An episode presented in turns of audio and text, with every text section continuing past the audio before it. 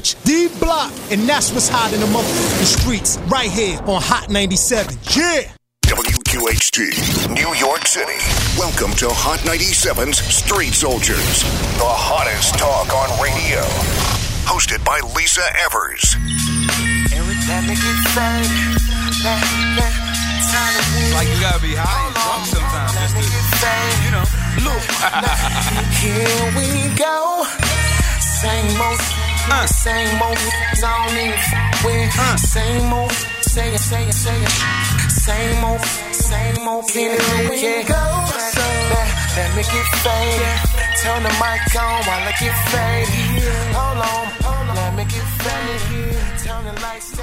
And that's Faded by the LOX. I'm so glad you're joining us for this episode of Street Soldiers. We're talking about the debate over legalizing marijuana and what it means to you. I'm your host, Lisa Evers. Follow me on Twitter at Lisa Evers and on Instagram Live, Lisa Evers Live. We're using the hashtag 420 for this show. Millions of Christians around the world are celebrating Easter today, and many others of the Jewish faith are observing the Jewish holy days of Passover. But there's another holiday that's being celebrated that has nothing to do with any organized religion. It's called 420, also known as Cannabis Christmas and National Smokeout Day. There are 420 events all over the city and country. The 420 name, by the way, from what I was able to find out about, um, according to legend, comes from a group of teens in California in the 1970s who would smoke weed after school at 420 every day. It's not clear yet if they graduated or got the degrees. We don't know that. Um, but that's what the legend has it. We're not advocating smoking marijuana with the show, and we did reach out to people who are absolutely against legalization of marijuana in any form, but they were unable to be with us on the show. We are focusing on this to bring you up to speed on the laws and how they can affect you.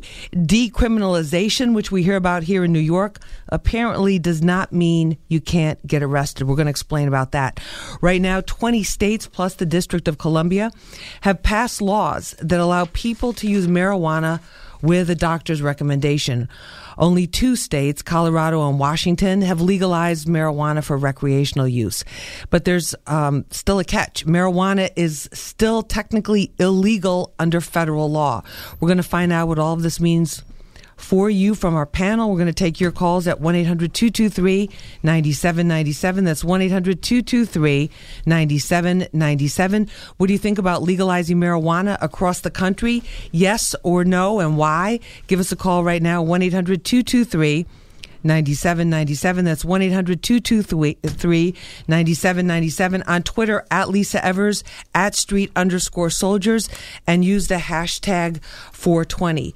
Joining us in studio is Casey Gane McCalla. He is currently a musician and journalist with um, recording artist signed with Dubshot Records. He was arrested for using marijuana in 2007 and had to leave his teaching job. We're going to hear his story. Casey, thanks for being with us. How are you doing, Lisa? Thanks so All right, much how for are having you? me on. Thanks for being with us. We appreciate it. Also with us is Nick Hentoff. He's a criminal defense and civil rights trial attorney. He is the founder of Criminal Justice Advocates Inc.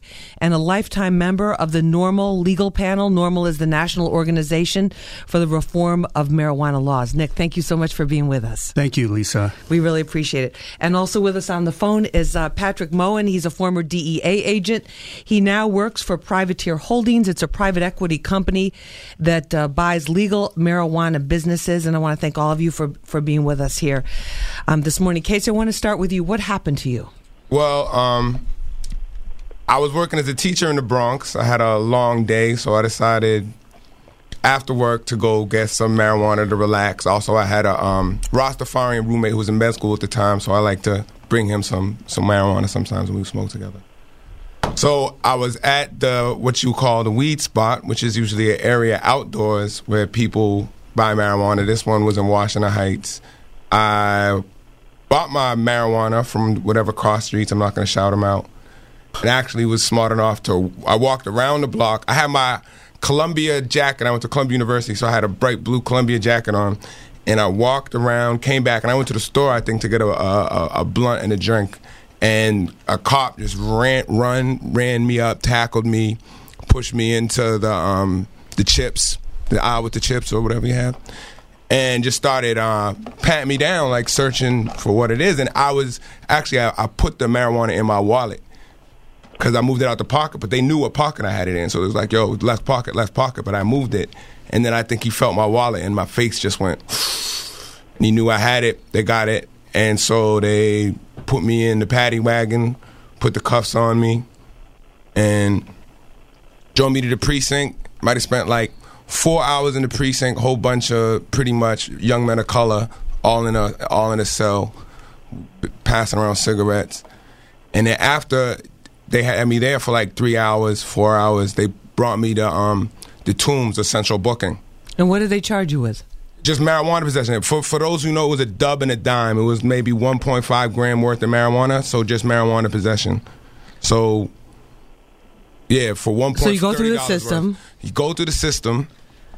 And when I was scared because it was my first time being arrested in New York, I was scared that it would have been like the movies and it would have been like colors. But it was a bunch of young men of color like me on similar charges, working class people, not criminals or anything. It was a whole bunch of people just like me. And how did you come to lose your teaching job behind that? So what, what happens with it is you get fingerprinted when you start working for the DOE.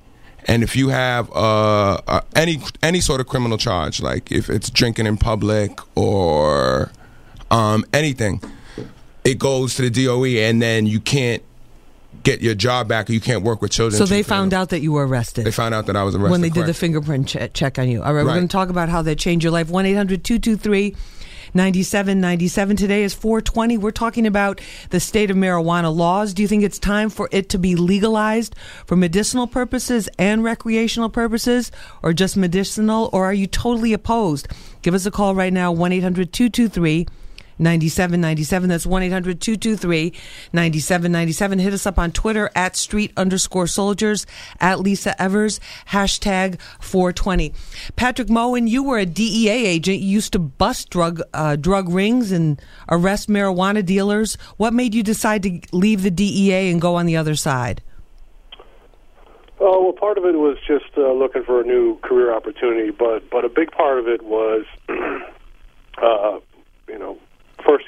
experience of seeing the failed policy of prohibition, particularly marijuana prohibition.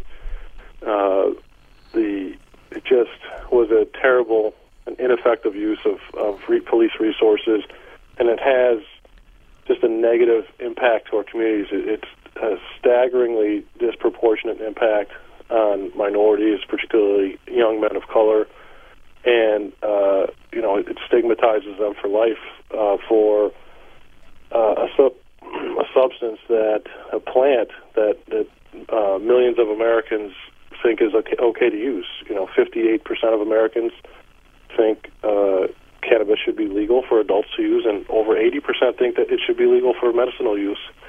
And uh, it's just foolish to to continue down this path of, of considering it a crime to use and possess marijuana. Nick Hentoff, a criminal defense attorney and civil rights trial attorney. I was surprised when you told me when we talked on the phone 99% of first time marijuana arrests result in just dismissals. Well, actually, what happens in uh, in New York City, and these patterns are consistent throughout the uh, the boroughs, throughout the counties.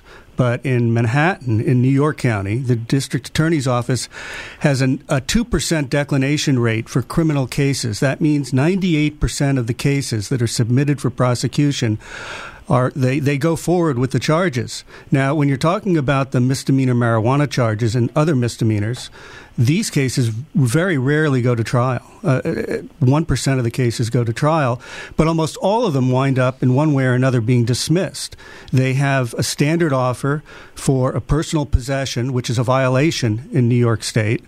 Um, if it's in your pocket and they uh, arrest you and they uh, t- make you take the contents out of the pocket, it's supposed to be a vi- non-criminal violation. And what's happening is that uh, New York City police are ordering people to take stuff out of their pocket. If there's marijuana in there, it's no longer in their pocket. It's now in public view. So they charge them with the criminal misdemeanor, which is completely improper. And they've been told not to do it by Commissioner Kelly, but they still are doing it.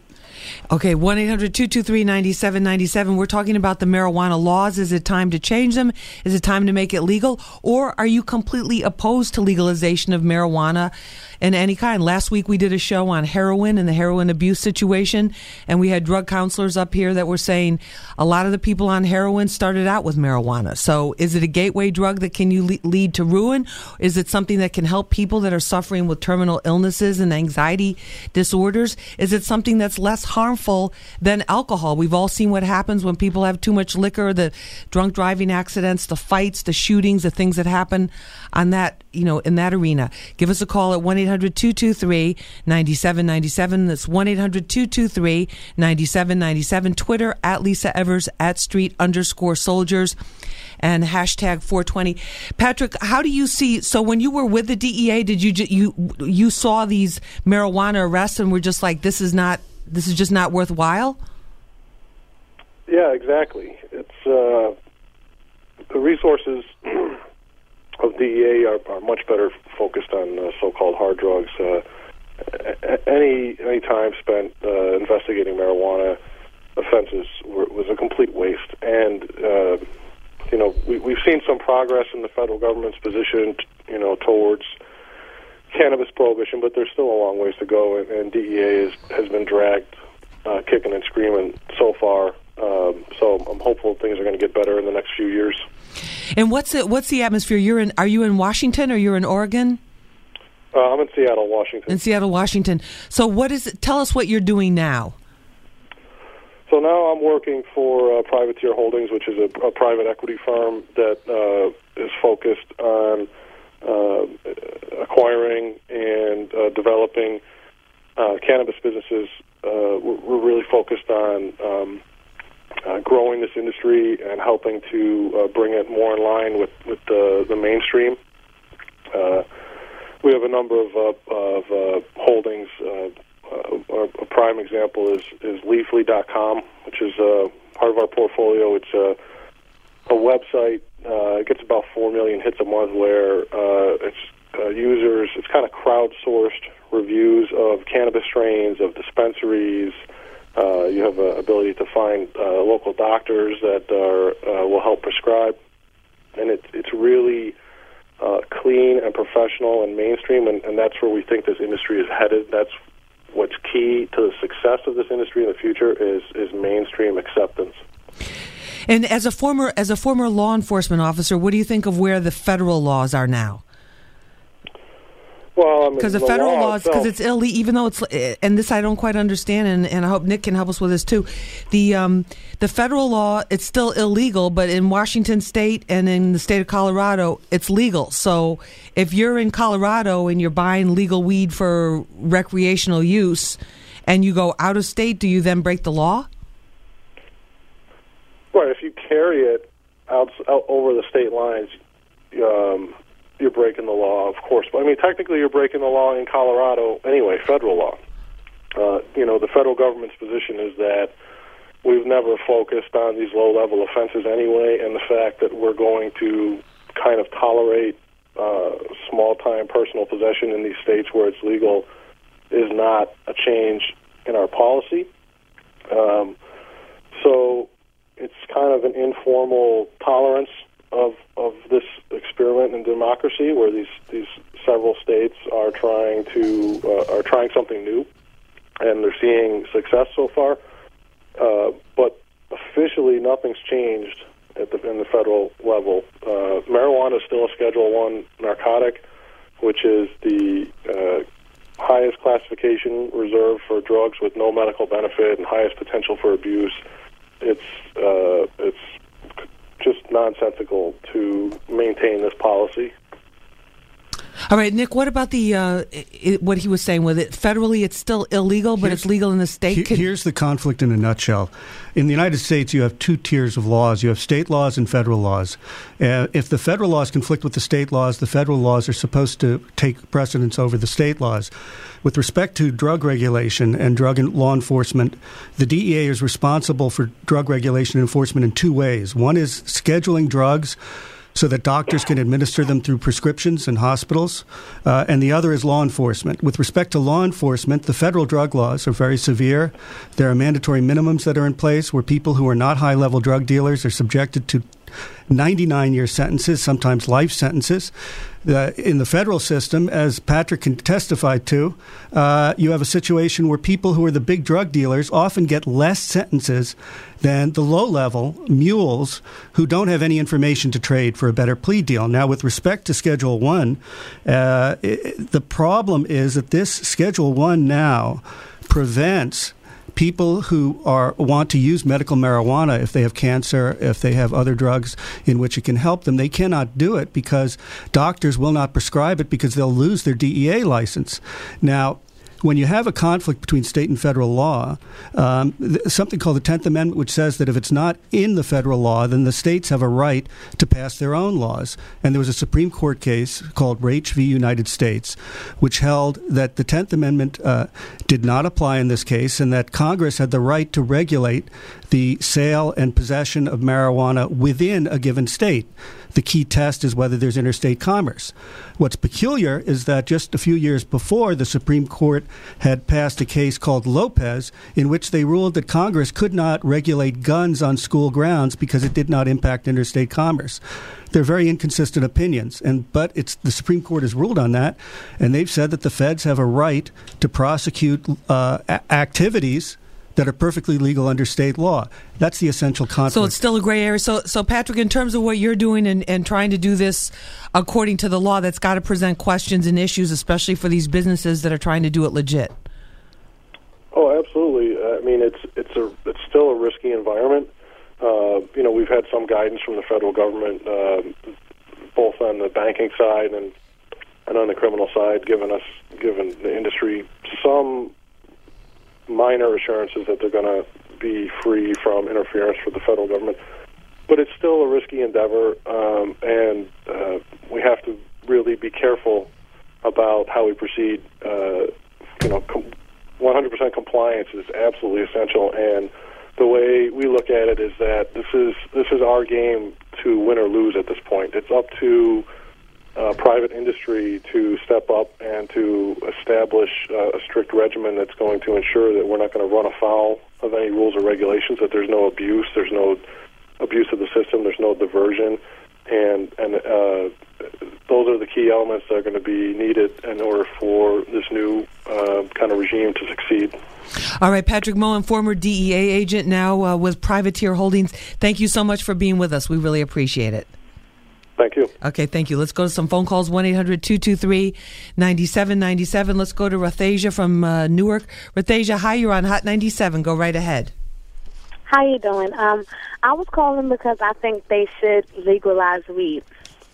Okay, and why do you think that? Okay, um, because um, they say weed is is not good for you, but I think it's much better than drinking because weed all it does is make you think more. You know, it gets you aware.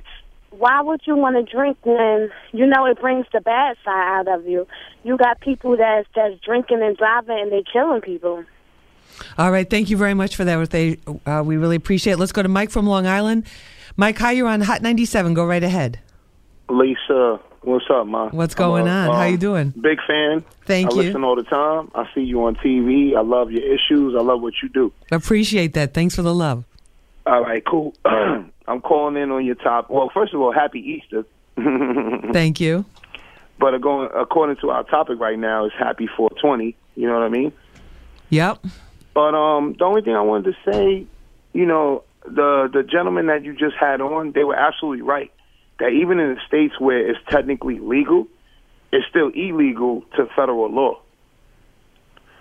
But I was told that the 420 thing, because I heard what you said before, that it came from uh, a bunch of guys that went out of high school and smoked. I was told the 420 thing actually is came from the police. Like when somebody gets killed, they call it 187.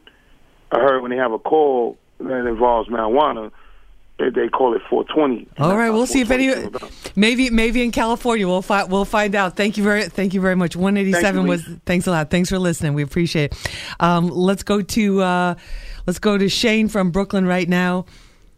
Shane, hi, you're on Hot ninety seven. Go right ahead. What's going on, Lisa? Happy Easter. Happy Thank you. 420. Um, I just got to say, you know, I've been arrested seven times for uh, smoking weed. And every time that you get arrested, you know, you, you go through the court systems. You know, you you you, have to take days off from work. You you know you you you take time out of your life to to to what? Get a slap on the wrist to to you to you getting one year probation, and then now you want to look for a different job, and then when you look for a different job, they they do a criminal background check, and then they see that you smoke weed, and then what happens? Then you don't get the job, right? So like, you know, what I gotta say about this is, you know, you're wasting all this time that like the government and and the states of arresting these people when they really should be out arresting the rapists. And Okay, really okay, but- should be out arresting everybody else that like you know robs people's houses. But Shane, but some- my car got robbed. Right, but- and I do. I went to go smoke weed and I got arrested. But some people would say you were arrested seven times for doing something that, whether it's harmful or not harmful, isn't the point. The point is, it's still illegal in New York. So after the first couple times, did you just did you say, "Wait a minute, this just isn't worth the aggravation. This isn't worth having a potential record. This isn't worth being in the system"? I mean, yeah, that does come through, you know, your mind, you know, like growing up, you know what I mean? And, you know, you make those life decisions, you know? I really don't think that smoking weed is a bad thing. I really honestly don't. Honestly, I think, you know, if you smoke weed, it calms you down, it makes you feel good. You know, I understand that people say that it's a gateway drug, but at the same instance, it's those people's choices to to go down that path. If you want to smoke crack, I mean, that's probably where you grew up. That's probably what's been around you. You know what I mean? Like, I have a very successful job. I've been around good people my whole life. Like, all I do is smoke weed and I drink. That's it, straight up. It's all I do. I don't hurt nobody. I don't go out robbing nobody. I mean, like, these are my life decisions. People's life decisions that, you know, they're they're out there causing these crimes and they're doing like drugs and all that stuff. Like, that's their choice. A different thing. All right. Well, thank you. Thank you so much for the call, Shane. We appreciate it. Thank you very much. All right. Thank you. Let's go to Julio from New Jersey right now. Um, Julio, hi. You're on Hot 97. Go right ahead. How are you? Uh, I just wanted to say, listen, I- I'm a recovering uh, alcoholic and addict, and uh, I don't agree with the legalization of marijuana. I, I totally think it's a gateway drug, and you know, I don't think you'd want your kids to come home and say, "Look, Dad or Mom, you know, it's legal now. Um, you know, it's all right for me to use it." It- It's totally a gateway drug, and it leads to, uh, you know, worse things in the future. Is You that know, what uh, happened? Is that? Are you saying that's what happened to you? That's exactly what happened to me, me and many others. So you started. You started with marijuana, and then what happened?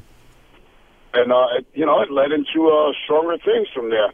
And for years, I struggled with it. And uh, you know, thank God that nowadays I'm clean. I got God in my life, you know, and uh, that, that's how I got clean. But that's going to be that's that's going to be you know, if you legalize it, that's what's going to happen to many kids and many people that have that gene. You know what I mean? That gene that predisposed to being alcoholics or addicts for the rest of their life. You know, you, you get them, you, you, you let them, you legalize it, and now you're you're opening the floodgates for many kids to do this. I totally disagree with the legalization of it and the use of it nowadays. All right, Julio. If Thank can go back, if I can go back and uh, and never use it, I would have never have done it. All right. Thank you very much for the call. We appreciate it. Let's bring in right now uh, Evan Nison from New Jersey, NORML, but we're talking to him. He's in Colorado, calling us in uh, from Colorado. Evan, hi. How are you? Hi, thanks for having me on. We appreciate you being on Hot 97 Street Soldiers. So, what is the atmosphere like in Colorado right now? Well, it's early, so Yes. it's only seven twenty. So, I, so I do apologize uh, if I uh, am uh, and not as chippery as usual. Um, but but you know, I speak to people from Colorado. Uh, some people on the street, for instance. You know, I was uh, at a bar yesterday and I was talking to some people um, who don't smoke marijuana, who aren't. Some aren't from Colorado, some who are. Uh, and and the most uh, common response I get is that nothing has changed for the average person here, uh, other than you know the tax revenue and the economic benefits. Um, but marijuana distribution uh, is you know pretty prevalent all over the country, whether it's an illegal state or not. Uh, and the only difference is here it's regulated and they get the tax benefits from it. Let me ask you this because uh, you just, I hope you were able to hear the call, Julio, um, who had called in, a, a recovering addict. He said that he feels if marijuana was legalized everywhere, that we would, it would open the floodgates to a new wave of addiction, particularly among young people. What do you say to that? Uh, it's not true. Uh, I don't. I don't believe it's true. Um, I hear these stories a lot, and I feel bad for them um, because you know drugs certainly have downsides, very large downsides. Um, but if there is a gateway effect of marijuana, it's caused by prohibition. Um, so what happens is people have their black market marijuana dealer, uh, and through them have a connection to the black market that can then upsell them to harder drugs. Um, so I wouldn't use his story uh, as a reason not to legalize marijuana because his story is actually an example of prohibition failing. You know that that happened during these current laws, uh, so I wouldn't use that story as an excuse to perpetuate the currently failed law. And what about the minimum age in Colorado? Is there in Washington? Is there a minimum age to buy yes, it? absolutely, absolutely. It's 21, uh, just like alcohol. Uh, if stores get caught uh, selling to people underage, they get their license taken. All right, and then uh, what about uh, and then the state of New Jersey? Now we heard that the uh, N- New Jersey is now allowing medical marijuana. Um, legal, you know, they've, they've made that legal, but there's a little bit more to that story because people are not having access to it, or there's a time lag, or tell us what's happening in Jersey. Right. So the uh, the New Jersey medical marijuana law passed uh, right before Christie took office, literally the morning before he was sworn in. Um, and Chris Christie has said uh, since then that if he was governor at the time, he would not have signed the law. Um, and he has, in my opinion, uh, intentionally blocked it pretty much every step of the way. Uh, a good example is in the statute, we're supposed to have a minimum of six dispensaries two in the north, two in the central, two in the south. Uh, the first six are supposed to be nonprofit, and then after the sixth, it would be allowed uh, open to for-profit. Uh, but Chris Christie has said that he interprets that to mean a maximum of six, uh, and he's the only person that I've, I've known uh, to interpret it. So they're very clear statute language to, to mean that. All right, so where do you where do you see uh, the laws going? Do you see anything happening in New Jersey in the near future? Yeah, I think we'll get some some very minor um, positive changes to the medical marijuana program under the current governor. Uh, other than that, we're waiting for this governor to leave uh, and one with a little bit more foresight to come in, so we can work with him on uh, both expanding the medical marijuana program, decriminalizing marijuana to stop the 22,000 arrests every year, uh, and eventually legalizing, taxing, and regulating uh, marijuana for adults. All right, Evan Nison of uh, New Jersey NORML, thank you so much for being with us, and uh, you know, enjoy your stay in Colorado. We appreciate it. Thank you for having me on. All right, thank, thank you, thank you very much.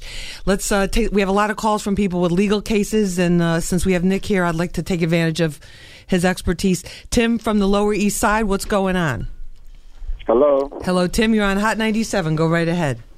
How you doing today? All right, how are Happy you? Easter to you. God bless. Um, so nice to hear your voice. Um, yes, I have an issue that um, as I was going on my way home, two police officers had stopped and frisked me and dug in my pockets. They didn't ask me for ID or nothing. I was coming from my aunt's house, so dug in my pockets from East Side, pulled out a bag of marijuana, and they brought me upstairs. My aunt said, "Yeah, that's my nephew," so they couldn't ch- charge me with no trespassing or nothing. Then next thing I know, he said he gonna write me a desk ticket. So we go to the police station, and the officer says, "I have bad news for you. That they uh, upstate they denied me. I had a little previous uh, situation before that.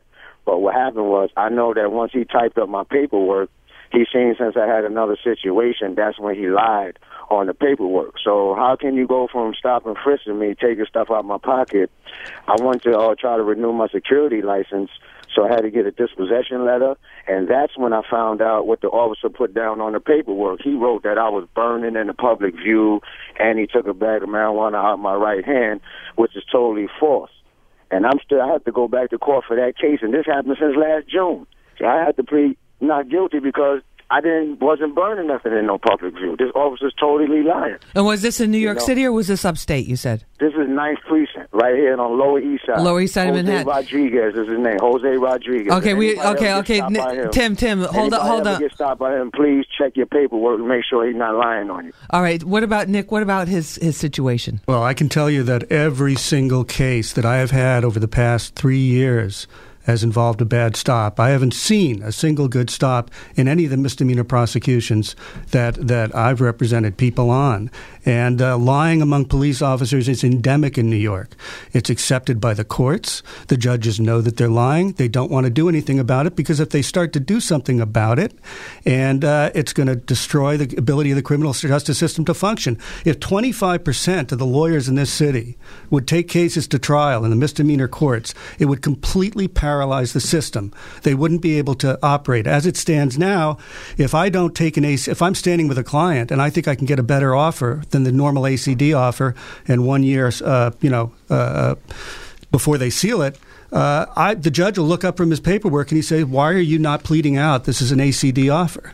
And this is after I've already told the judge that the that the police officer lied. What I can tell people is that what they should do is number one, don't make any admissions beyond telling your name and your address. Uh, it's a little bit more difficult if you don't have an ID. There's no, uh, you know, but uh, the bottom line is is that what everybody should do on their smartphone is they should download an app that's available from the AC, New York ACLU, and it's an arrest record app. And there are other ways to to do that on your phone, where all you have to do is press one button and the phone will start recording. And that is the best defense to a stop that you can have is to have a recorded record of exactly what happened. And uh, I have a case like that just now that happened in the 34th precinct, uh, where somebody was stopped and. Uh, they were told that they were stopped for not having for not signaling, and then when the deposition uh, when the deposition was filed in court, it was completely made up. The reason for the stop, what they found, uh, it was a complete fabrication. But somebody in her vehicle had recorded that, and so now it's a big deal. Uh, and it's important that lawyers, particularly 18B lawyers, who are the impor- or the appointed lawyers, the court-appointed lawyers, court-appointed lawyers, that if somebody tells them that a police officer lied, they need to make an issue of it. And I know it's tough. I know that they have to earn a living and that they have a lot of cases and they don't get paid a lot. But but you know you can't participate in a in a, in a criminal justice system and tolerate police officers lying under oath. No, and I, I would say I, I, also want to open up the phone lines to any police officers who want to call in and give us their uh, viewpoint about how they feel about making these marijuana arrests. 1 800 223 9797. That's 1 800 223 9797. Do you think it should be legal? Do you think it's time to legalize it across the board? Let us know, yes or no. 1 800 223 9797. Hit us up on Twitter at street underscore soldiers, at Lisa Evers, hashtag 420. And you know what's coming up on Sunday, June 1st Summer Jam. It's a Summer Jam hook up a friend weekend. Win a pair for you, plus a pair for a friend too. Sunday, June 1st, MetLife Stadium. Party all day with two stages starting at 2.30 p.m. Festival Village. Street Soldiers will have a booth there. We are going to be unveiling Shoot Baskets, Not Guns Going to have at least one NBA star who has signed up already to be with us, and uh, it's going to be awesome. But on the main stage too, Nas, 50 Cent, Nicki Minaj, The Roots, Wiz Khalifa, Trey Songz, DJ Mustard with YG and Ty Dolla Sign, so many more. Tickets on sale now at Ticketmaster. You're listening to Hot 97 Street Soldiers. I'm your host, Lisa Evers. We'll be back right after this. The first time you saw a laser level, you were probably a little suspect. Now you wonder how you did without it. At a Red Wing shoe store, we use the latest tools to give you the best fit, like a digital measuring device that not only scans the length and width of your feet, but even gauges pressure points and arch height. And Red Wing offers a 30 day comfort guarantee. It's all part of making sure your boots do their job so you can do yours. Red Wing Shoes. Work is our work. Little Bo Peep has lost her sheep because someone broke into her apartment and stole all her sheep, not to mention a 50 inch flat screen TV. Luckily, the Geico Insurance Agency had helped her with renter's insurance, and she got full replacement. She has since trained her sheep to do voice impressions of various attack dogs, and now feels very safe. Visit geico.com to see how affordable renter's insurance can be.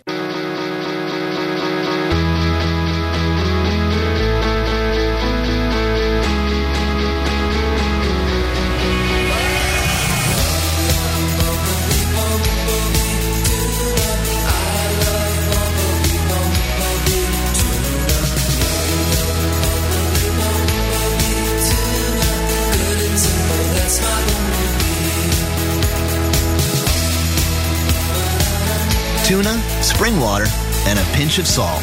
Three simple ingredients, one amazing source of goodness. The Bumblebee Tuna Heritage Pack. Join us in celebrating over 100 years of bringing you good and simple.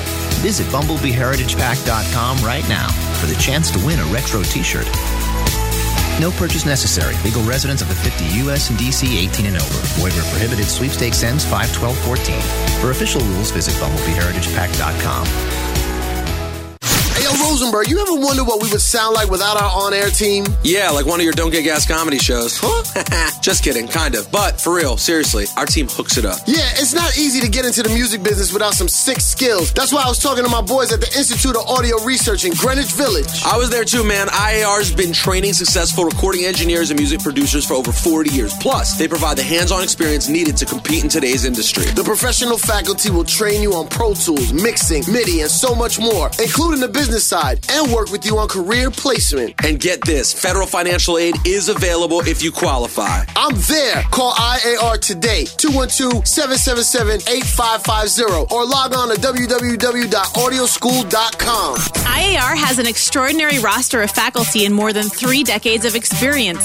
It has earned an outstanding reputation among leading employers in the music business. Visit audioschool.com for more info. Yeah, you know what it is. Call King Funk Flex. I'm here to tell you that Sansone Auto Mall is having a massive sale on the entire inventory. That's 5000 off dealer posted price on all makes and models. The Tri-State volume leader is 40 acres big. 10 major brands, over 4,000 vehicles. And if you have a job, Sansone guarantees approval. For over 50 years, Sansone Auto Mall and SansoneAuto.com. Big, bold, never undersold. I'm sure people buy cars elsewhere. I just don't know why.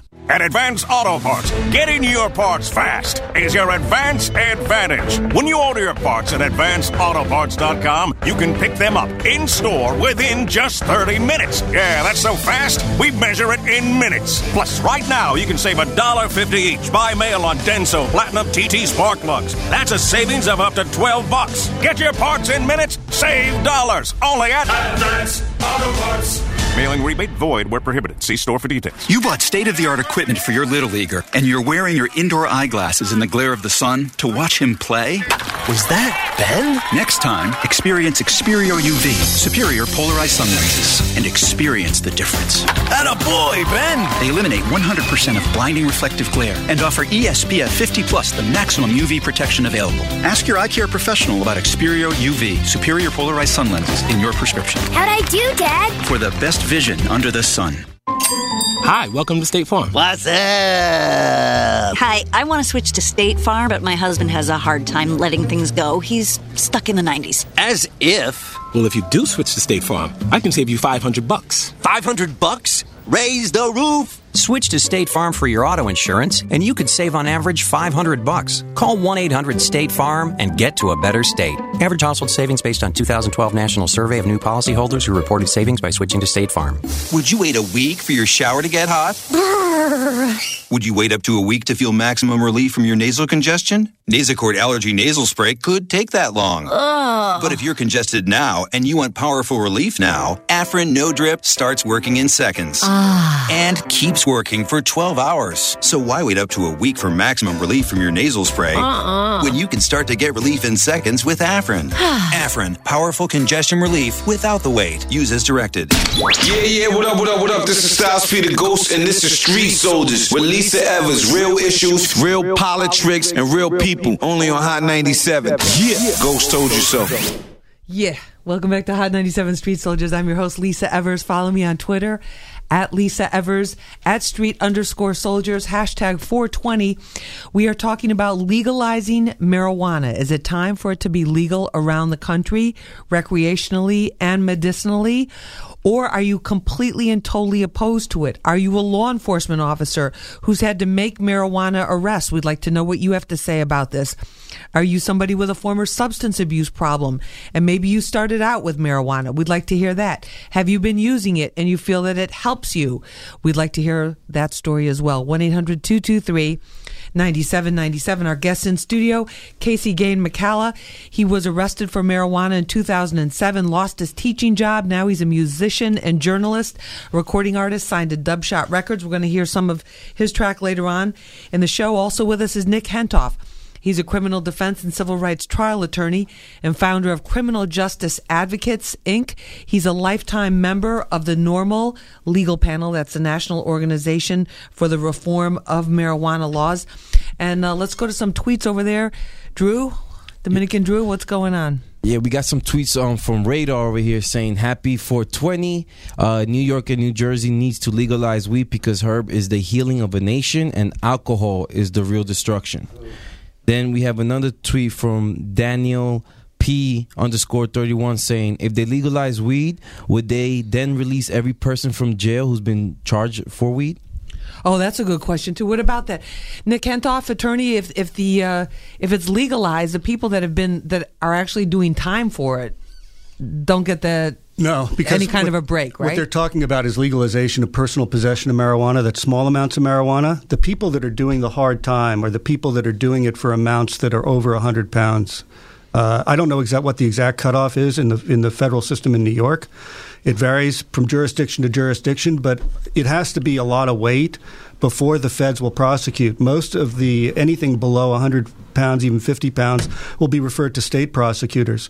And like I said, the legalization uh, laws, for the most part, only legalize personal use of small amounts of marijuana. And the people that are doing the time are the people who are, uh, you know, moving a lot of weight. Yes, allegedly or or they were convicted of, or proven to have been moving yeah, a lot and what's, of weight. what's happening now is that uh, President Obama and Eric Holder, the Attorney General, United States Attorney General, they're they're they're talking a lot about the need to reduce uh, sentences, and they're talking a lot about the need to uh, redo the laws so that they're more fair to people.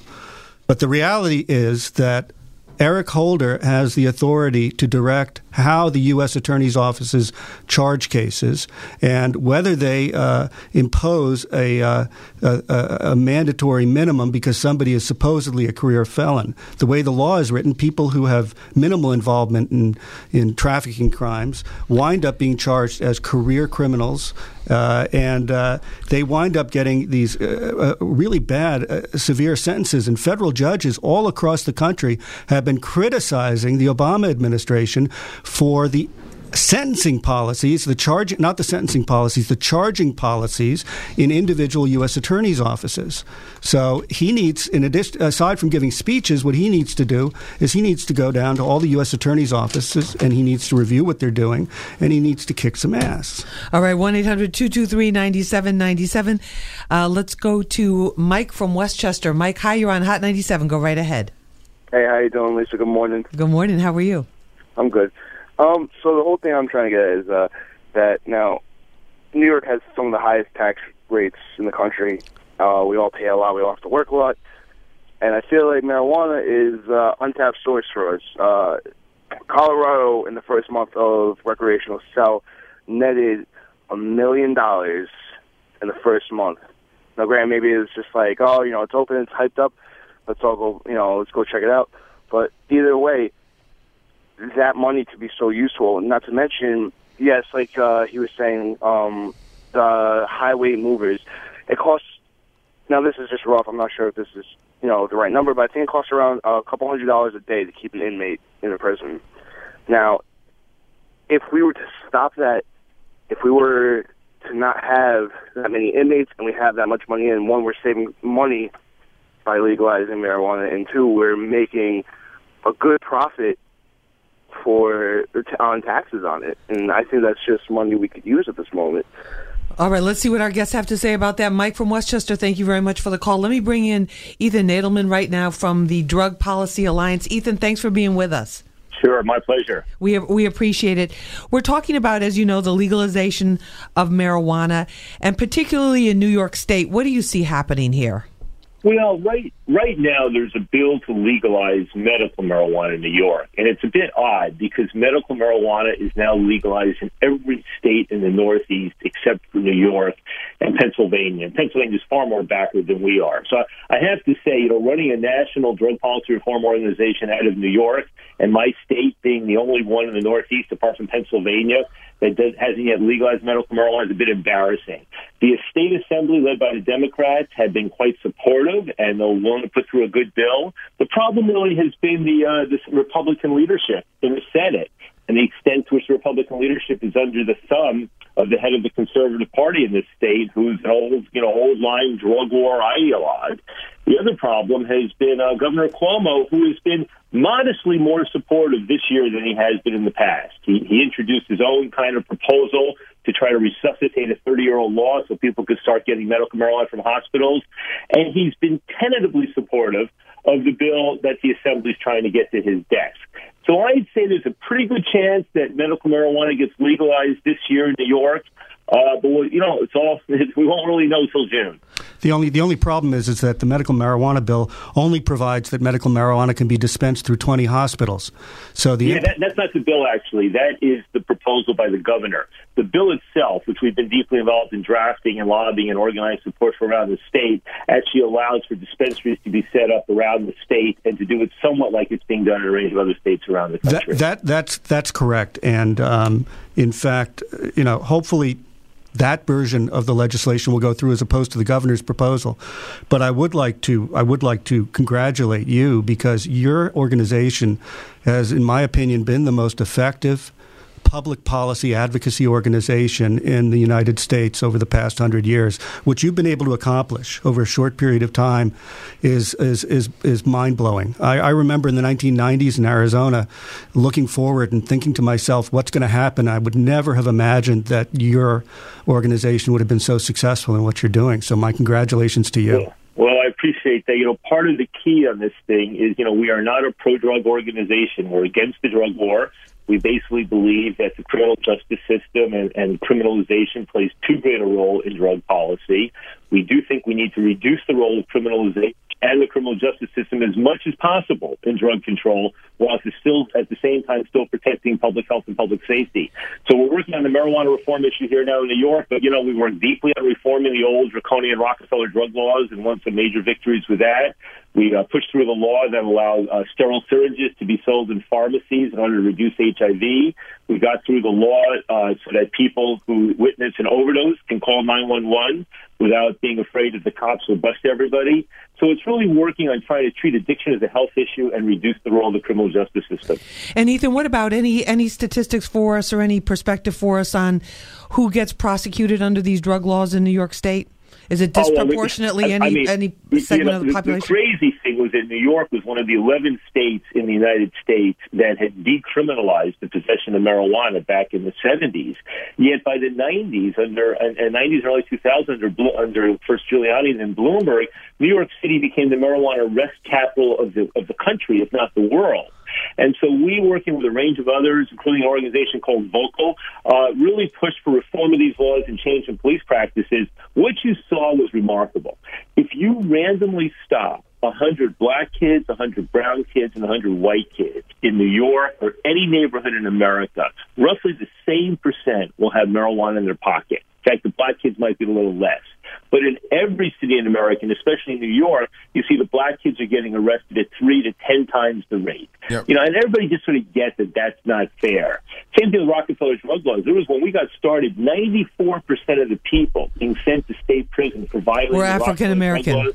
You know, we're African American or Latino. That's All right, right. all right. You know, Casey, you wanted to so- jump in here. Yeah, I think in New York City it's ten to one. So even though in New York white people smoke marijuana at the same rate, probably a little more than black people, it's a ten to one uh, arrest rate ratio. So that's basically Jim Crow enforcement of the law. So basically, the message is it's okay for white people to smoke marijuana in New York, but if you're a person of color and you're poor and you're urban, we're going to arrest you for it. So it seems like the enforcement of the Bloomberg Giuliani enforcement of the marijuana laws seem just to have police quotas to kind of fill the prison the prison industrial system because what happens is say you're a kid right you're a 17 year old kid you get busted for weed I was talking to them kids when I was in Central Booking. They send you to Rikers. When you go to Rikers, you're going to need to join a gang if you don't get beat up. So you might be a good kid coming in, 16, 17. You're coming out, you're a criminal. The next time, each charge you get, they're gonna add more. Like when I was in, um, when I was arrested, I didn't need to go to Rikers because I had a clean record.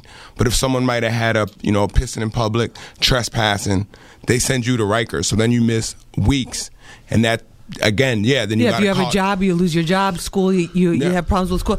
Um, Ethan, let me let me before we let you go. If people want more information about your organization and also this move to uh, legalize medical marijuana in New York State, where can they find you?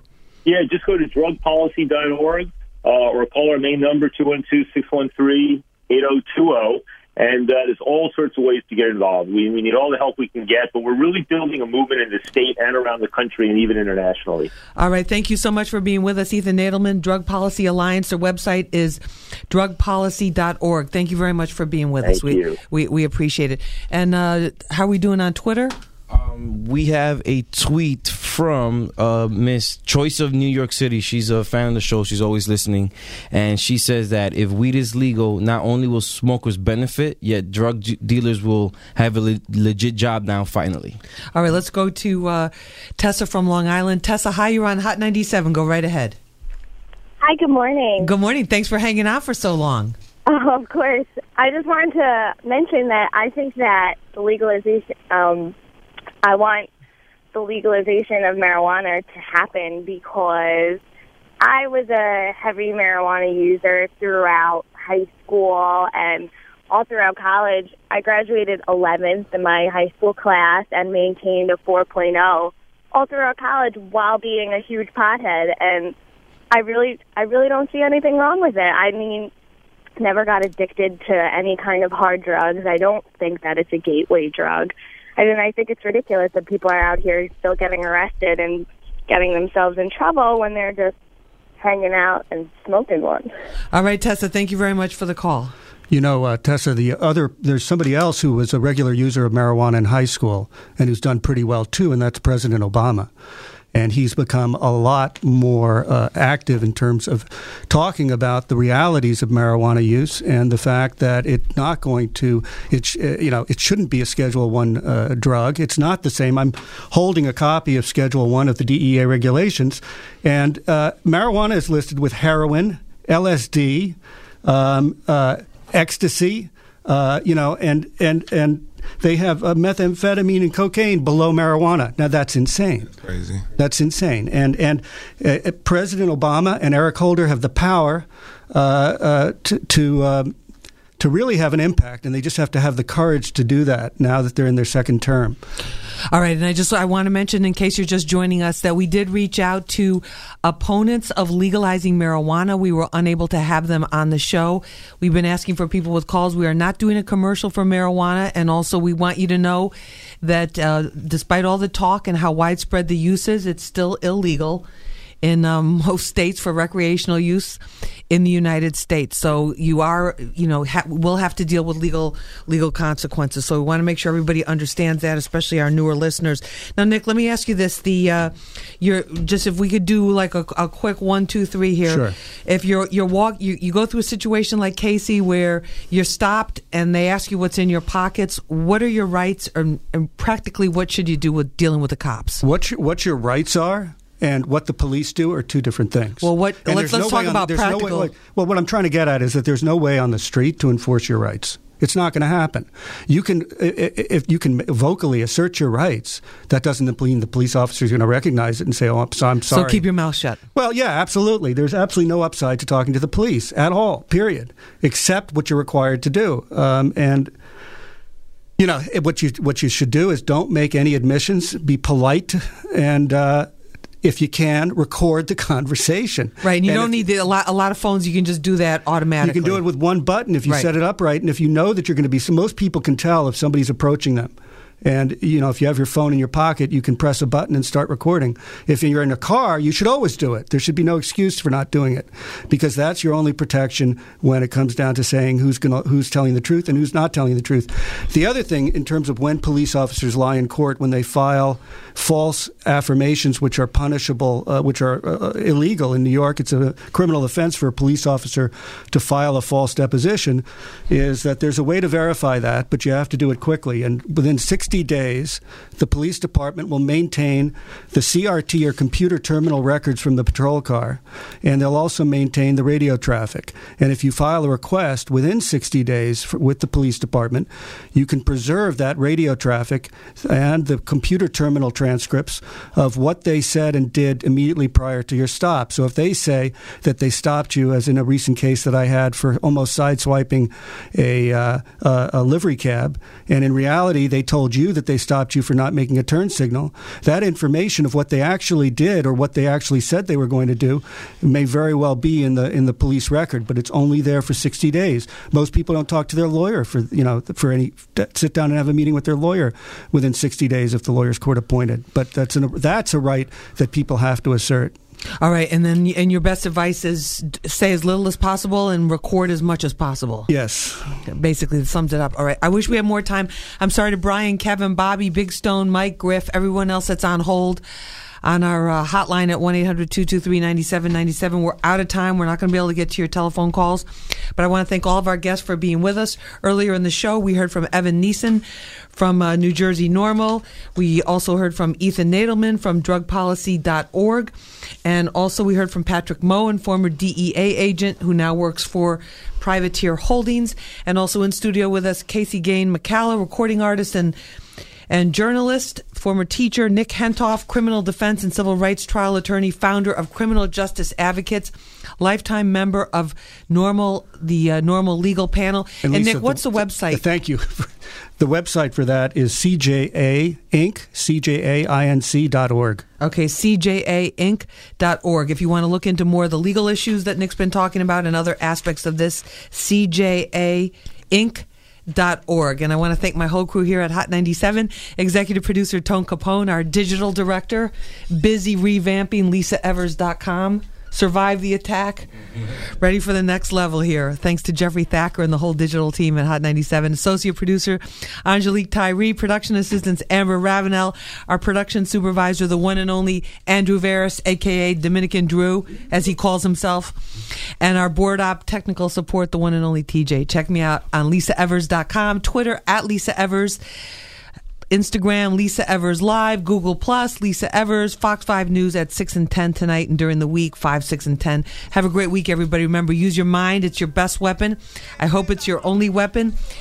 And before I say goodbye, we're going to go out with I Got That Weed by Nightblade here. I'm Lisa Evers, Push for Peace.